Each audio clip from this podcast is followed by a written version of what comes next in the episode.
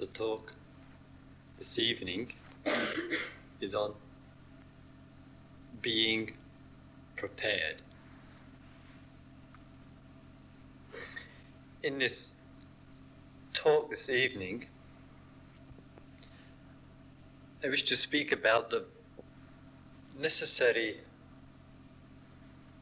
qualifications that are required of one in order that, that one may know and see the highest. And these qualifications are in fact enjoined upon one, are necessary in order that one can see and understand what truth is.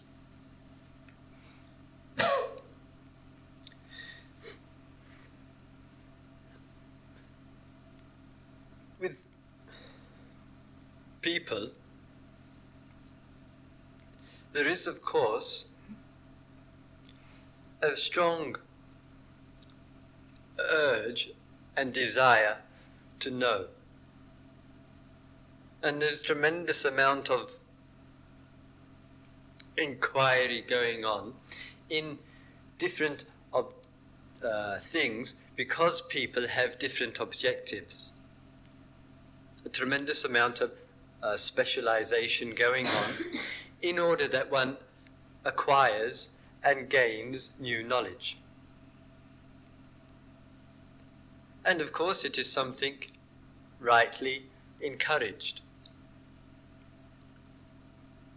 Similarly, this desire, this need to know, also works in terms of Dharma, in terms of practice, in terms of existence, and in terms of the highest.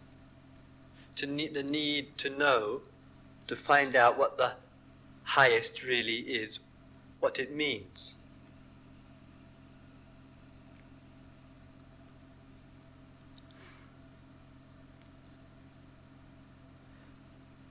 But the highest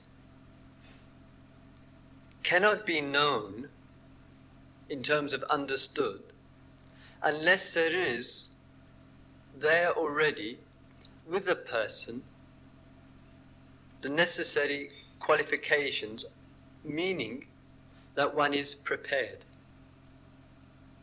Without preparation, nothing can be known in terms of the essential, immaculate Dharma.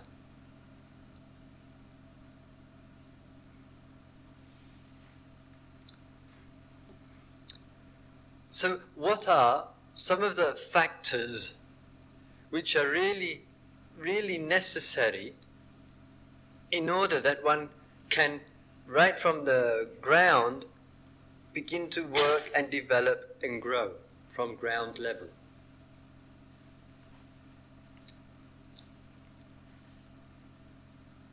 There is one major, major factor which really has to be there.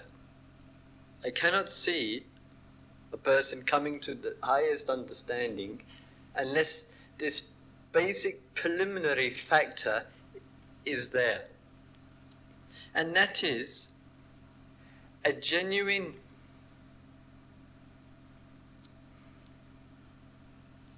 disinterestedness to what we call the ways of the world. Unless that is there, the person cannot gain that deeper insight and understanding which is also necessary. As long as a person is really thinking and orientating their life towards material satisfaction, comforts, prosperity, name and fame, status, position, property, influence. As long as the mind is directed towards that, then there is very little possibility of understanding what truth and freedom really is. the person needs to be truly, inwardly disinterested in all of that, having no taste nor time for it, in order to come to much deeper levels. That doesn't mean to say, of course, that there are no tendencies in that direction. It doesn't mean to say that the interest is completely uh, gone altogether. But in, actu- but in actualities, of the main body of interest is not there.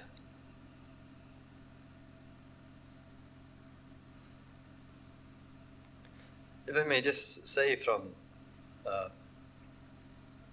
speak with regard to this in terms of uh, my experience, in terms of observation, as one who's been concerned into Dharma these past nine years. I've met many, quite a, a lot, many people in fact, who follow, who are sincerely dedicated or interested in Dharma. And one might even take into consideration people who uh, have taken a particular way of life, they have uh, become ordained, they have shaved their heads, they have lead, led a, a, life of in the forest and a life of isolation. Those those people who went into it uh, because they were encouraged to by their parents, uh, because they want, just wanted to do it because of some impulse. Those people who uh, were ushered into it because of financial difficulties and so forth didn't progress and don't progress very far and deep.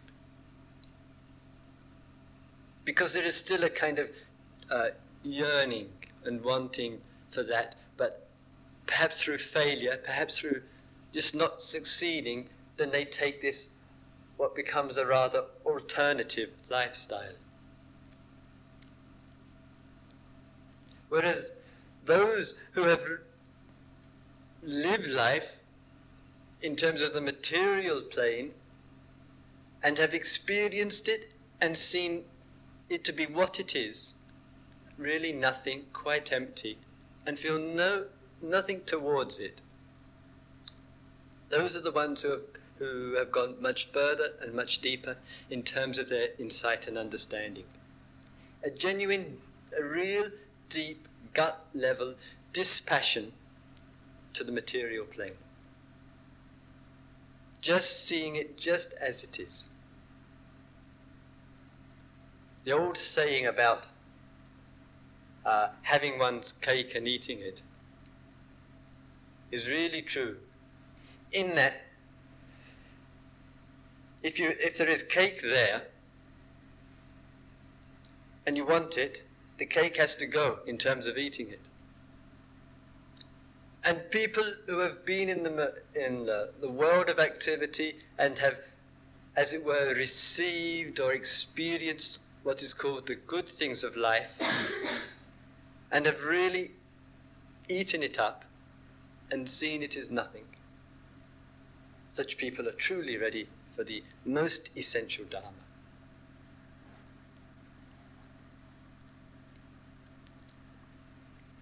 One would say, of course, in terms of the motivation and intention of the mind, there is, with the majority of people, in actual fact, a mixture of both. There is the wish to know what true freedom and the joy of it really is, yet also there is a very strong attraction and pull towards success in some particular sphere or other status, influence, wealth, and so forth. And there's a, there's a, a mixture in the, in the mind of both. One would say of such people who have, who are interested in, who want both, their life by and large will be a happy life. It will be a reasonably contented sort of life and there will be a certain amount of degree and harmony and unity in that life. There's no, no question about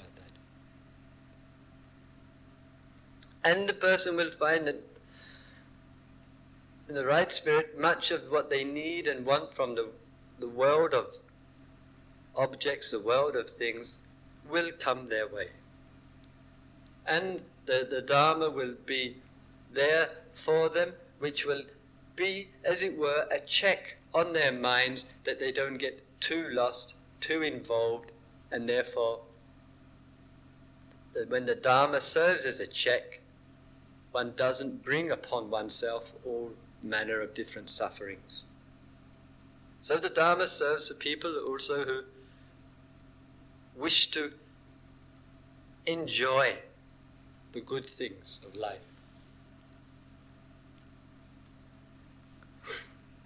Now, what, what are some of the, the uh, qualifications which are needed?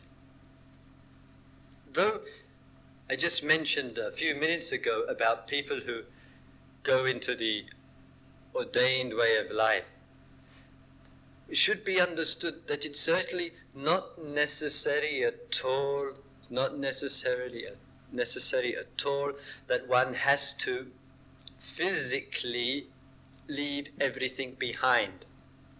That one has to be, lead a celibate life, that one has to go to the forest, the cave, the monastery, the ashram, the vihara, or whatever. That is not necessary.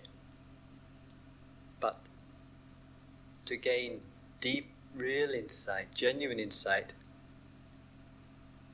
mentally everything has to be left behind. Mentally, everything has to be left behind.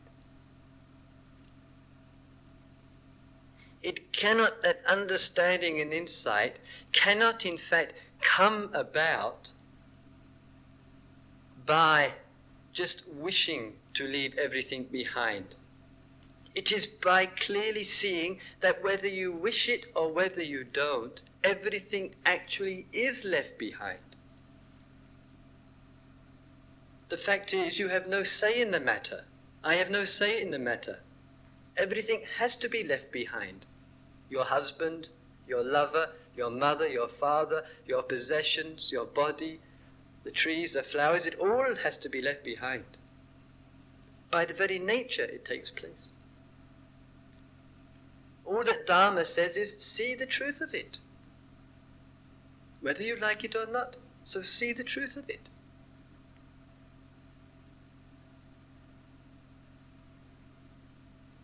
not because one is trying to develop a life negating view or a world negating view. It is not for that reason. It is because in all of that involvement, one misses the truly immaculate.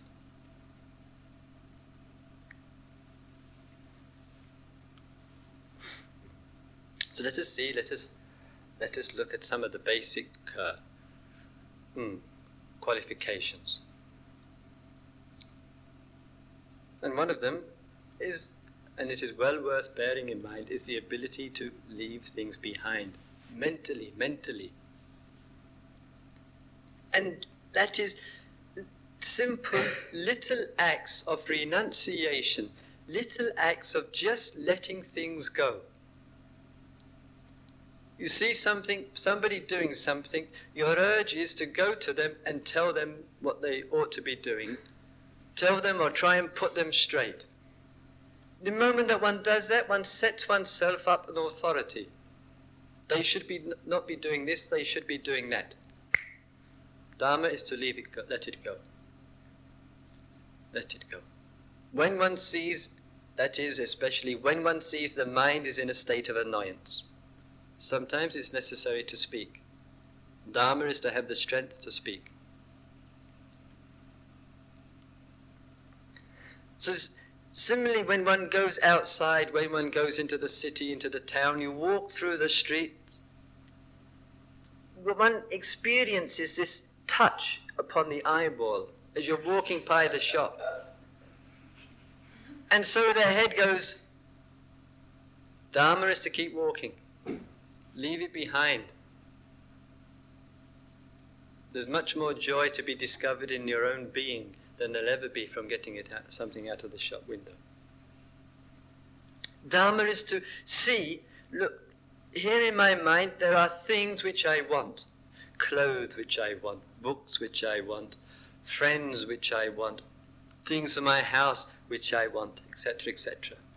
Each time that the one oneself sees there is something that I want, then the question comes for one who's leading a truly life is it a real necessity for my life?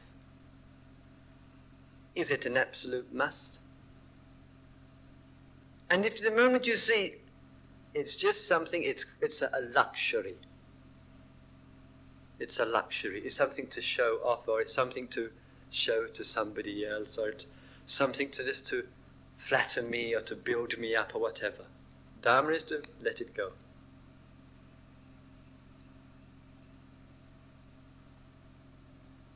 And one might say in this that because of the way of the world at the present, because of the amount of exploitation of the materials, because of the amount of suffering which exists on the planet, enormous, incredible suffering, people who haven't, many people who haven't been out of Australia perhaps have not seen what suffering is in the material plane. Just perhaps time, time to time a, a road accident or all of this really helps to give one more and more strength, more and more strength.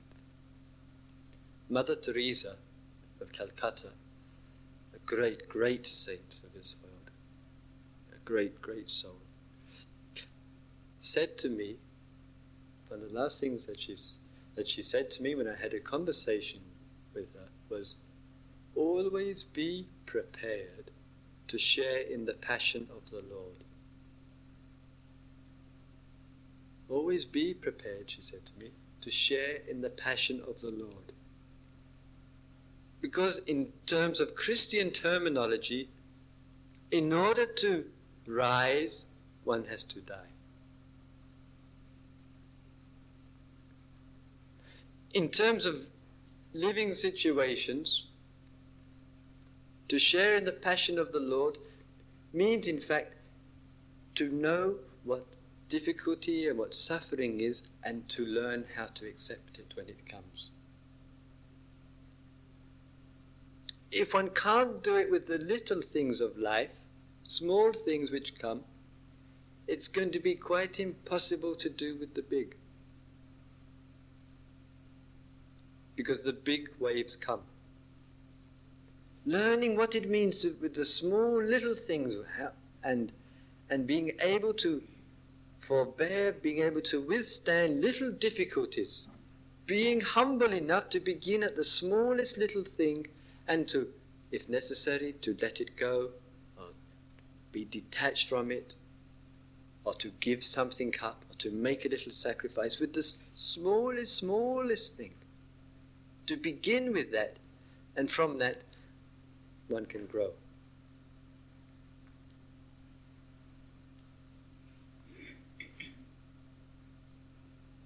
This is the, the, the way of Dharma in daily life. It doesn't require any sort of leaving of the world. It is to understand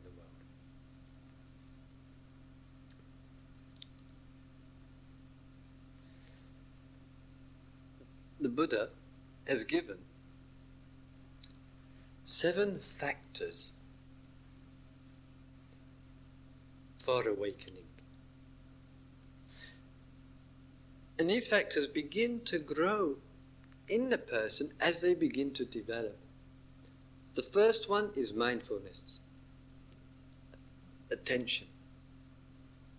The other is inquiry, investigation. And then others include joy, calmness or relaxation, concentration, equanimity. As a person begins to grow in Dharma, these qualities of mind begin to be seen and recognized in oneself more. Mindfulness is there. There is more happiness in one's life, a genuine inner type of happiness.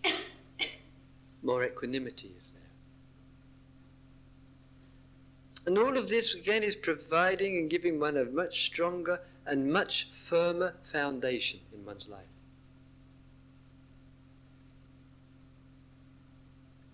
And then one hears Dharma, or one reads a line of Dharma, or something that one was there in the memory from the past comes forth, and you intuitively understand it. Intuitively, it's cleared, it's clear, there's no problem or difficulty with it. Because all the preparation has been made.